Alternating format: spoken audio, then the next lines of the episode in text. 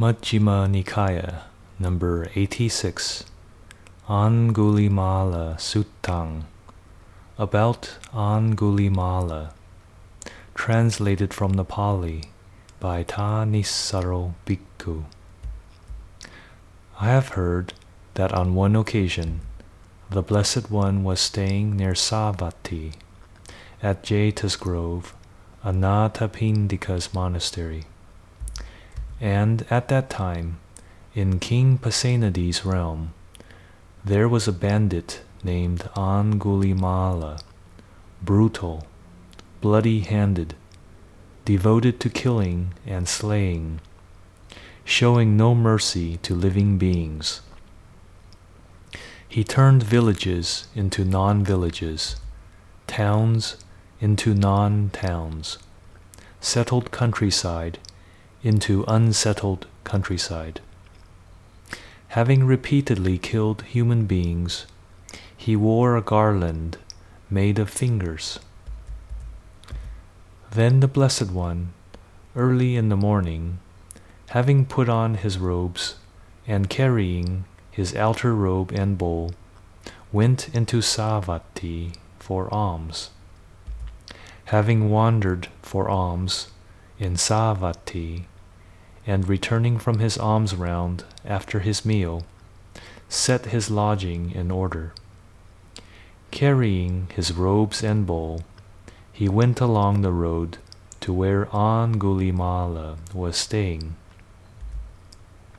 Cowherds, shepherds, and farmers saw him going along the road to where Angulimala was staying, and on seeing him, said to him, Don't go along that road, contemplative, for on that road is Angulimala, brutal, bloody handed, devoted to killing and slaying, showing no mercy to living beings. He has turned villages into non villages, towns into non towns, settled countryside into unsettled countryside. Having repeatedly killed human beings, he wears a garland made of fingers. Groups of ten, twenty, thirty, and forty men have gone along that road, and even they have fallen into Angulimala's hands.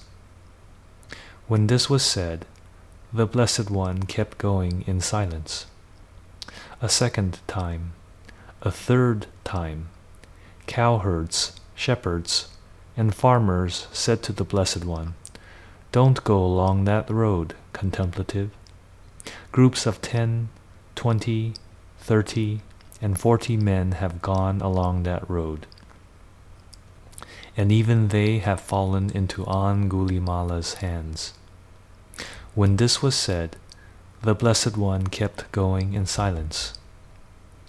Then Angulimala saw the Blessed One coming from afar, and on seeing him, this thought occurred to him Isn't it amazing? Isn't it astounding? Groups of ten, twenty, thirty, and forty men have gone along this road, and even they have fallen into my hands. And yet now this contemplative comes attacking, as it were, alone and without a companion. Why don't I kill him? So, Angulimala, taking up his sword and shield, buckling on his bow and quiver, followed right behind the Blessed One. Then the Blessed One willed a feat of psychic power such that Angulimala, through running with all his might, could not catch up with the Blessed One walking at normal pace. Then the thought occurred to Angulimala Isn't it amazing? Isn't it astounding? In the past, I've chased and seized even a swift running elephant, a swift running horse, a swift running chariot, a swift running deer. But now, even though I'm running with all my might, I can't catch up with this contemplative, walking at normal pace. So he stopped and called out to the Blessed One, Stop, contemplative, stop. I have stopped, Angulimala. You stop. Then the thought occurred to Angulimala. These Sakyan contemplatives are speakers of the truth, asserters of the truth. And yet this contemplative, even while walking, says, I have stopped, Angulimala. You stop. Why don't I question him? So, Angulimala, the bandit, addressed this verse to the Blessed One. While walking, contemplative, you say, I have stopped. But when I have stopped, you say, I haven't. I ask you the meaning of this. How have you stopped? How haven't I? The Buddha said, I have stopped, Angulimala, once and for all, having cast off violence toward all living beings. You, though, are unrestrained toward beings. That's how I've stopped, and you haven't. Angulimala replied, At long last, a greatly revered, great seer, for my sake has come to the great forest. Having heard your verse in line with the Dhamma, I will go about having abandoned evil. So saying, the bandit hurled his sword and weapons over a cliff into a chasm, a pit. Then the bandit paid homage to the feet of the one well gone, and right there requested the going forth. The awakened one, the compassionate great seer, the teacher of the world, along with its devas, said to him then, Come, bhikkhu. That in itself was bhikkhuhood for him. Then the Blessed One set out, wandering toward Savatthi, with Venerable Angulimala as his attendant monk. After wandering by stages, he reached Savatthi, and there he lived, near Savatthi, in Jeta's grove, Anathapindika's monastery. Now, at that time, a large crowd of people, loud and noisy, had gathered at the gates to King Pasenadi, Kosala's inner palace, calling out, there is a bandit in your realm, sire, named Angulimala, brutal, bloody handed, devoted to killing and slaying, showing no mercy to living beings. He has turned villages into non villages, towns into non towns, settled countryside into unsettled countryside. Having repeatedly killed human beings, he wears a garland made of fingers. The king must stamp him out. Then King Pasenadi Kosala, with a cavalry of roughly 500 horsemen, drove out of Savatthi and entered the monastery. Driving as far as the ground was passable for chariots, he got down from his chariot and went on foot to the Blessed One. On arrival, having bowed down, he sat to one side. As he was sitting there, the Blessed One said to him, What is it, great king? Has King Seniya Bimbisara of Magadha provoked you? Or have the Licchavis of Vesali or some other hostile king? No, Lord, King Seniya Bimbisara of Magadha hasn't provoked me, nor have the Licchavis of Vesali, nor has some other hostile king. There is a bandit in my realm, Lord, named Angulimala, brutal, bloody handed, devoted to killing and slaying, showing no mercy to living beings. He has turned villages into non villages, towns into non towns, settled countryside into unsettled countryside. Having repeatedly killed human beings, he wears a garland made of fingers. I am going to stamp him out. Great King, suppose you were to see Angulimala, with his hair and beard shaved off, wearing the ochre robe, having gone forth from the home life into homelessness, refraining from killing living beings, refraining from taking what is not given, refraining from telling lies, living the holy life on one meal a day, virtuous and of fine character, what would you do to him? We would bow down to him, Lord, or rise up to greet him, or offer a seat, or offer him robes, alms food, lodgings, or medicinal requisites for curing illness, or we would arrange a lawful guard, protection, and defense. But how could there be such virtue and restraint in an unvirtuous, evil character? Now at that time, Venerable Angulimala was sitting not far from the Blessed One. So the Blessed One, pointing with his right arm, said to King Pasenadi of Kosala, That great king is Angulimala. Then King Pasenadi of Kosala was frightened, terrified, his hair standing on end. So the Blessed One, sensing the king's fear and hair raising awe, said to him, Don't be afraid, great king, don't be afraid. He poses no danger to you. Then the king's fear, his terror, his hair standing on end subsided. He went over to Venerable Angulimala and said, Are you really Angulimala, Lord? Yes, great king. What is your father's clan?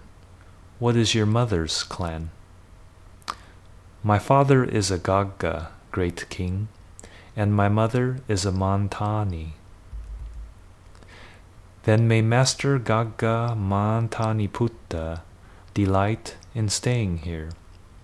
I will be responsible for your robes, alms food, lodgings, and medicinal requisites for curing illness. Now it so happened that at that time Venerable Angulimala was a wilderness dweller an alms goer, wearing one set of the triple robe made of cast off cloth. So he said to King Pasenadi of Kosala, Enough, great king, my triple robe is complete.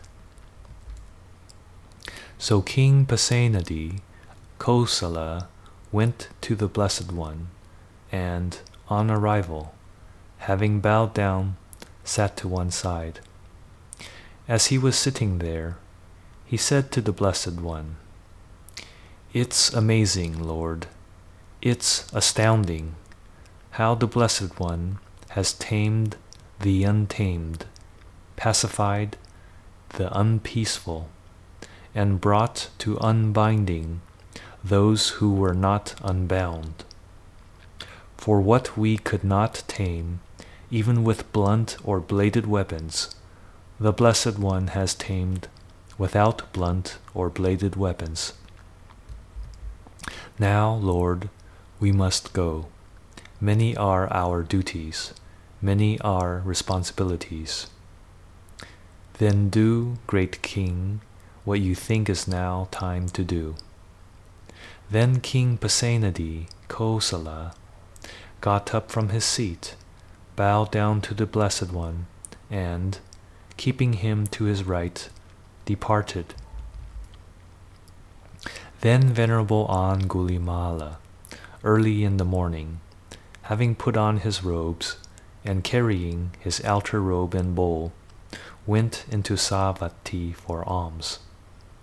As he was going from house to house for alms, he saw a woman suffering a breech birth.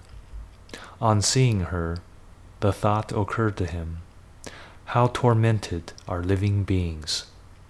How tormented are living beings! Then, having wandered for alms in Savatthi, and returning from his alms round after his meal, he went to the Blessed One. On arrival, having bowed down to him, he sat to one side. As he was sitting there, he said to the Blessed One, Just now, Lord, early in the morning, having put on my robes and carrying my outer robe and bowl, I went into Savatthi for alms. As I was going from house to house for alms, I saw a woman suffering a breech birth. On seeing her, the thought occurred to me how tormented are living beings! How tormented are living beings!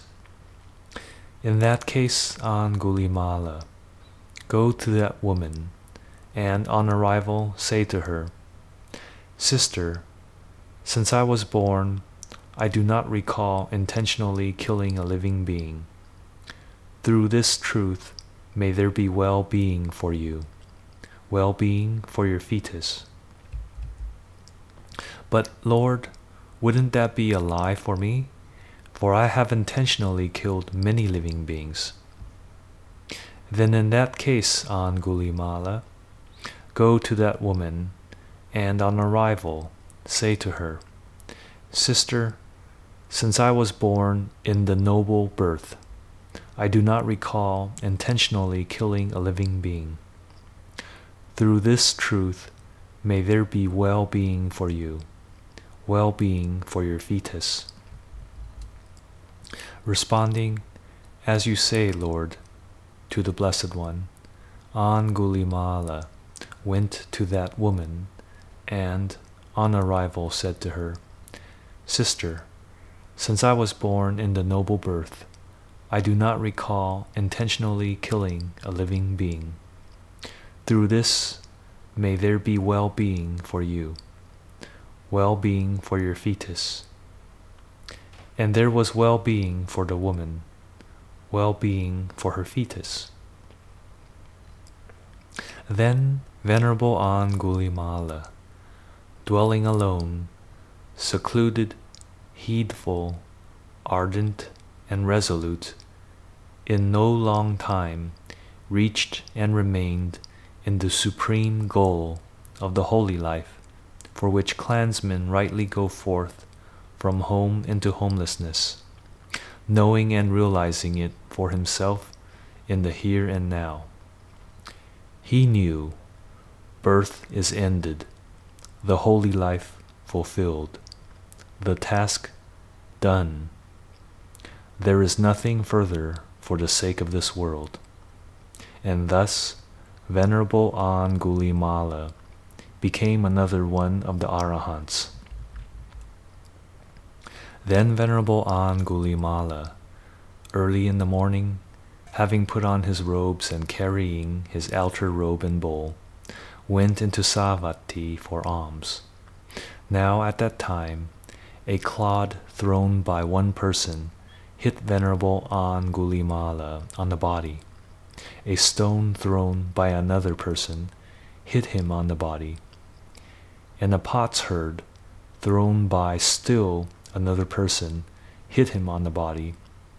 So, Venerable Angulimala, his head broken open and dripping with blood, his bowl broken, and his outer robe ripped to shreds, went to the Blessed One.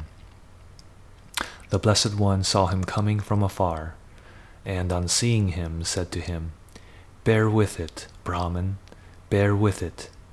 The fruit of the Kamma that would have burned you in hell for many years, many hundreds of years, many thousands of years, you are now experiencing in the here and now.